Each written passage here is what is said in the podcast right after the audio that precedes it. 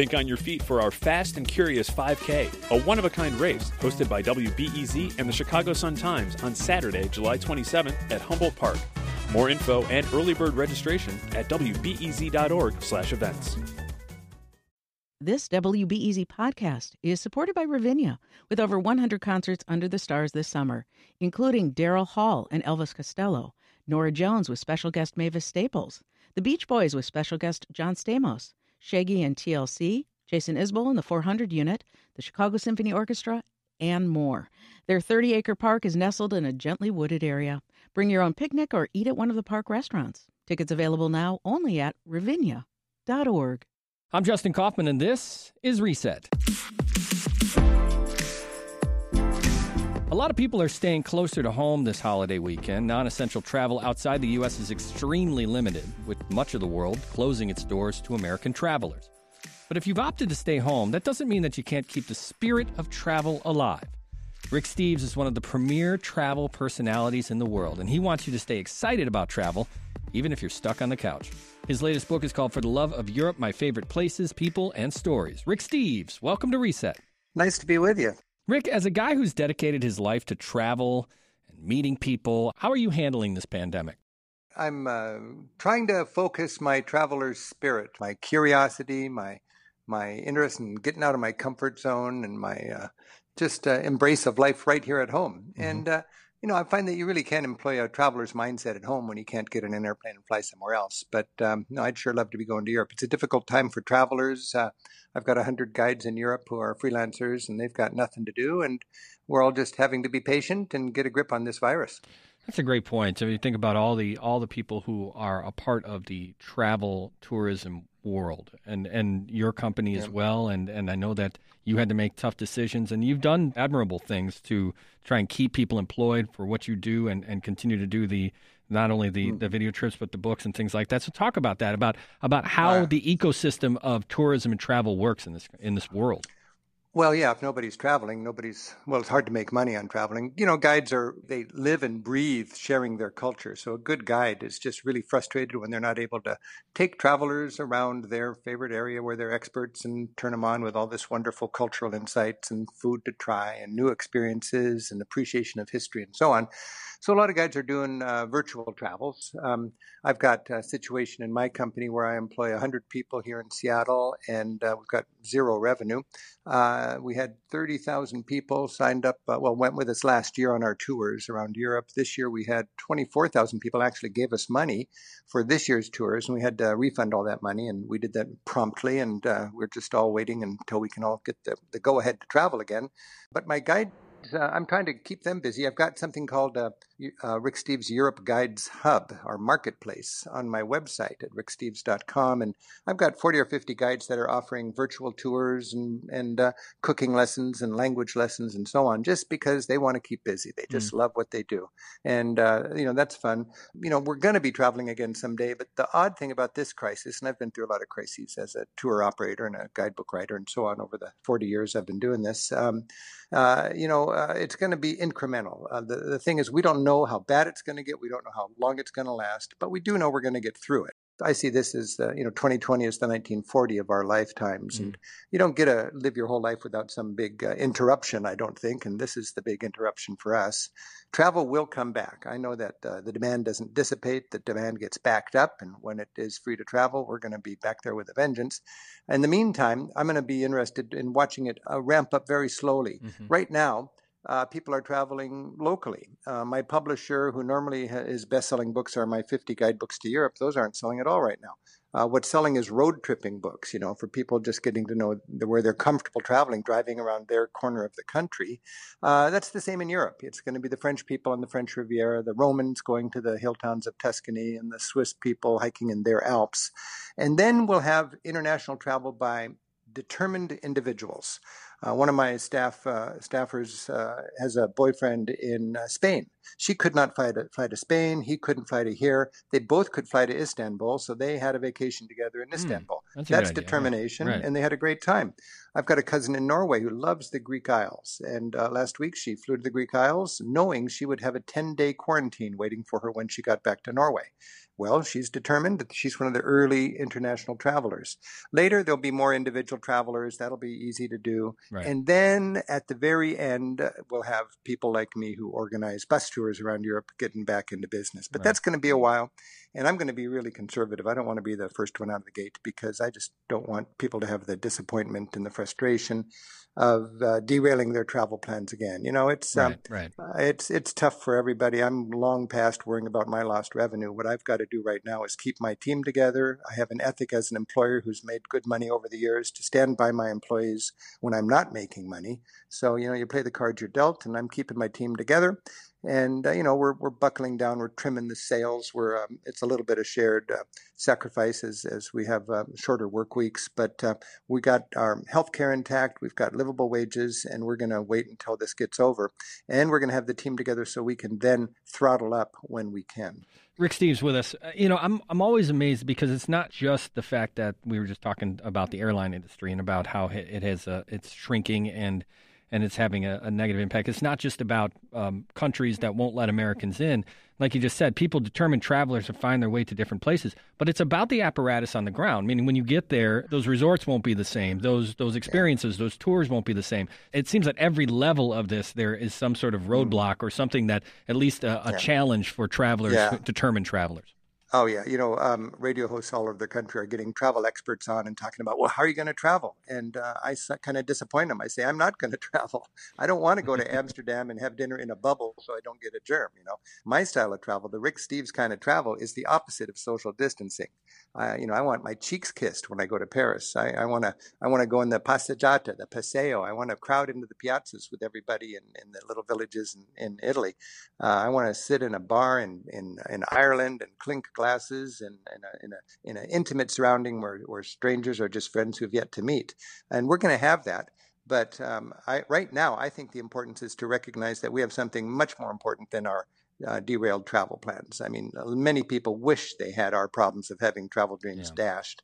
Uh, there's a lot of, of, darkness, a lot of frustration, uh, a lot of fear in our society because it's a big economic problem and it's got the, the money from the government's going to dry up and how are we going to hold our community together? So you know i'm mindful of that. Right. I know that for a lot of people uh, you know their lives are normally crisis and now it's crisis upon crisis especially south of the border in the developing world. This is very very tough. So uh, we have important things to look out other than how are we going to be traveling and i do think it's important to exercise that kind of traveler's mindset and that's one thing I've been doing a lot. I mean, for me, it's fascinating because this is my first summer home in 30 years in Seattle. I've heard it's nice, and it actually is. Um, and uh, I'm learning how to cook. Uh, my girlfriend's got dogs. I never thought I would appreciate or even respect people who walk dogs. I just didn't get it. I was clueless. now I'm walking the dogs. I'm cuddling with the dogs. It's a beautiful thing. I missed out. You know, I in my whole life I had never I've had a, a stove in my house for 10 years. I've never turned it on. Well, now I know how to use it. So I'm having fun cooking. I'm doing new things. I'm playing the piano after dark and just seeing where the chords will go. There are other avenues than what's been shut down to us because of this pandemic. And I'm employing my traveler's mindset for that. Also, you know, last year I, I it was sort of funny. I locked myself in last year to write this book had I known I was going to be locked in this year, I could have written it this year. But I was glad I did last year because this book that you mentioned in the introduction, yes, yes. For the Love of Europe, For the Love of Europe just came out a couple weeks ago. And it's the perfect book for this pandemic because it's a collection, a 400 page collection of my 100 favorite experiences and stories in Europe. I just spent 35 hours in a hot, sweaty little recording booth doing the audio version of it, and I loved every minute of reading these uh, wonderful little moments that I've enjoyed over a mm. lifetime of traveling in Europe. And it turns out it's a great way to get like a daily dose of Europe. In fact, at uh, Rick Steves on Facebook, we're, we're publishing one of these almost every day, and we're calling it our daily dose of Europe. And it's just a fun way for travelers to, you know, remember their great times and dream about yeah. future travels. And we say this pandemic can derail our travel plans, but it cannot stop our travel dreams, and I think that's important. Rick Steves with us. The book is called "The Love of Europe," and and it's true because beyond just the awesome photos of you as a youngster that are throughout yeah, the book, it, yeah. uh, there are experiences. The experiences in this book play more about uh, some of the things that you've done as a traveler, as opposed to some of the guidebooks that you've done telling travelers yeah. what to do. And that could be anything from the blues scene in Lisbon yeah. to uh, getting naked with strangers in Germany to beachcombing for history uh, in London. And that's the idea of, of all of these shared experiences that you've had in your illustrious career as a traveler. Oh. You can you can bring those those recollections, those remembrances to the page. Well, thank you. You know, it's a funny thing you mentioned the guidebooky stuff because I'm just wired to, to write guidebooks. I've written 50 guidebooks with all the hotel and restaurant and museum details for every place in Europe.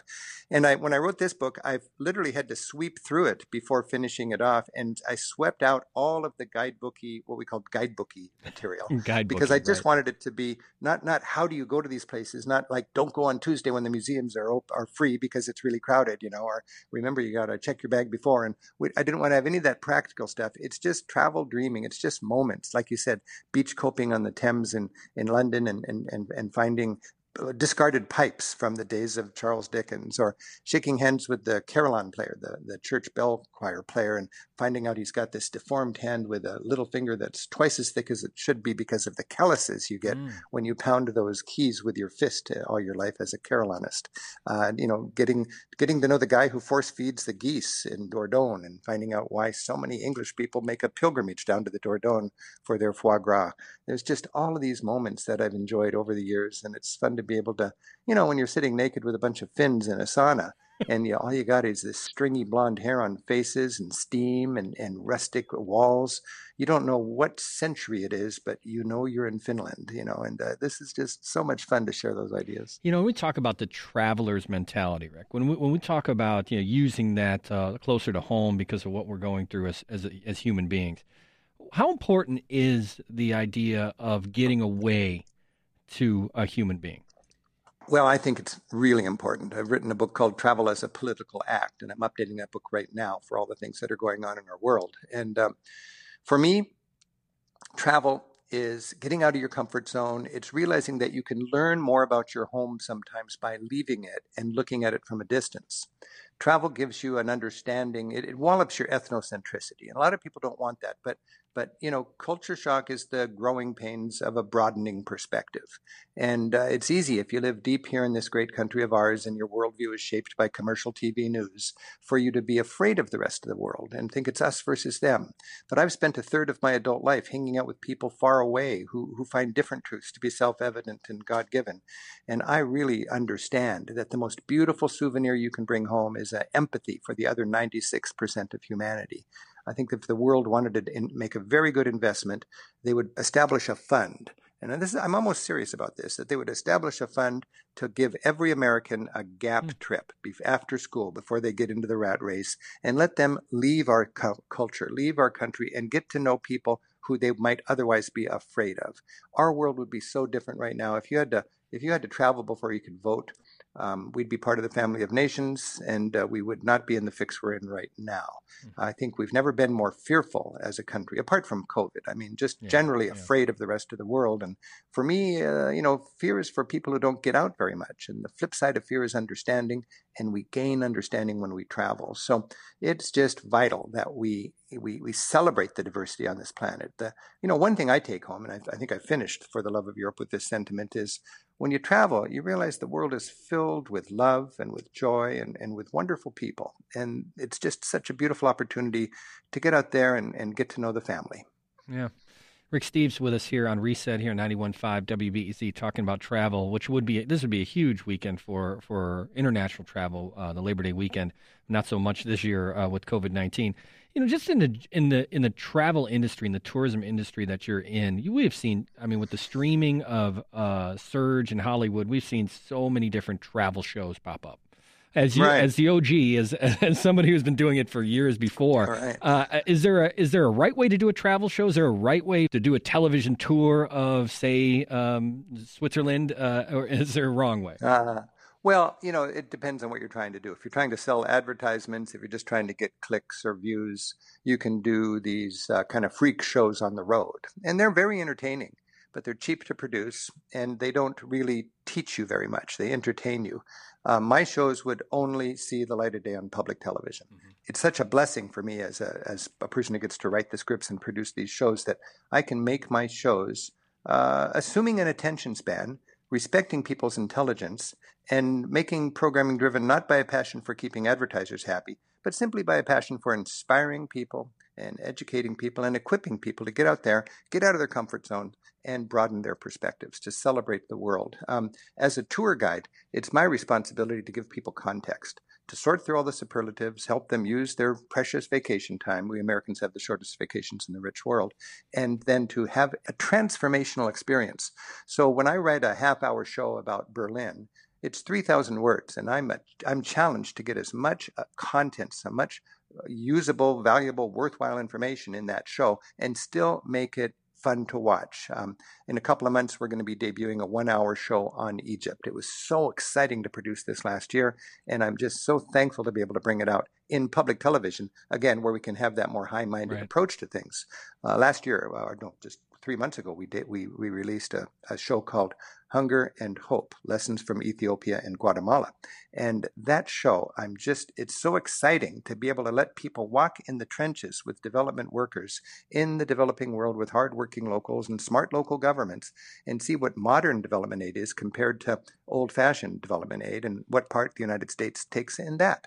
Uh, so we have a one-hour show that's pretty demanding viewing, you know, for something like that. And not everybody wants that when they sit down on their couch. But for me, it lets people travel to Guatemala and Ethiopia. And right. believe me, it's complicated to travel from Guatemala to Ethiopia. and uh, we did that with all of our gear. And we came home with a show that I'm really proud of. And, uh, you know, especially during this COVID lockdown time, I've made sure that all 150 shows that I've produced over the decades are available for free without oh, that's ads. Great. That's great. And they're streaming. You can get them on my website or YouTube. But uh, I guess my mission, you could say, with my 100 workmates here in Seattle is to inspire Americans to venture beyond Orlando. You know, I, got, I, got, no problem with Disney World, but but go there three or four times and then consider Portugal. You might like it. you might like it. Rick, my last my last question for you: for those who are depressed right now because they can't travel, because maybe that's what they that's a big part of who they are. What do you say to them? What's mm-hmm. the direct address to people listening right now who are just kind of bummed out that they can't do the things they've done before? Yeah. Well, if you go to my website and you just snoop around, you can read my interviews and see my talks and see our daily doses of Europe. And it's just like medicine for somebody who's suffering because they can't be traveling. But remember, it's a, it's a blessing to be a traveler who cannot travel. I mean, a lot of people could never dream realistically of having their names on a plane ticket. Probably the vast majority of the people on this planet would never be able to fly and we're disappointed because we can't go on our trip. Oh, poor Rick, you know. Uh, focus on your community. What can you do in your community? My staff is doing community service now because they're on my payroll, but I've got nothing for them to do. So we're helping in our community. There's a lot of struggling, a lot of fear, a, a lot of desperation going on behind closed doors here and south of our border. Take this pause as God's way of telling us to slow down. This is this is sort of mm. therapy for a workaholic. I'm addicted to being productive, you know, and now I'm learning there's more to life than increasing its speed. I'm going to be traveling again. We're going to all travel again. This is we're going to get through this. But right now we got to get our act together. My fear is the rest of the world's going to be traveling and the United States won't be welcome. Ugh. And that's what's happening now. Right. you know, we need to figure this out and we're playing whack-a-mole right now yeah. uh, as we just don't have the discipline to get this virus conquered. Patience is not an American virtue. It's certainly not a Rick Steves virtue, but right now, patience is my middle name. Rick Steves, just a pleasure. Thanks so much for joining us on Reset. Really appreciate it. So nice to talk to you. Take care. And that's it for today's reset. For a great conversation about your city and your world, make sure you're subscribed to the podcast or tell your smart speaker to play WBEZ's Reset.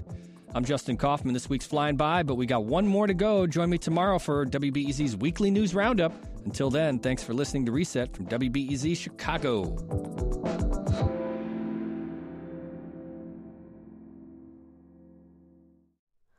Hi, it's Terry Gross, the host of Fresh Air. We bring you in depth, long form interviews with actors, directors, musicians, authors, journalists, and more. Listen to our Peabody Award winning Fresh Air podcast from WHYY and NPR.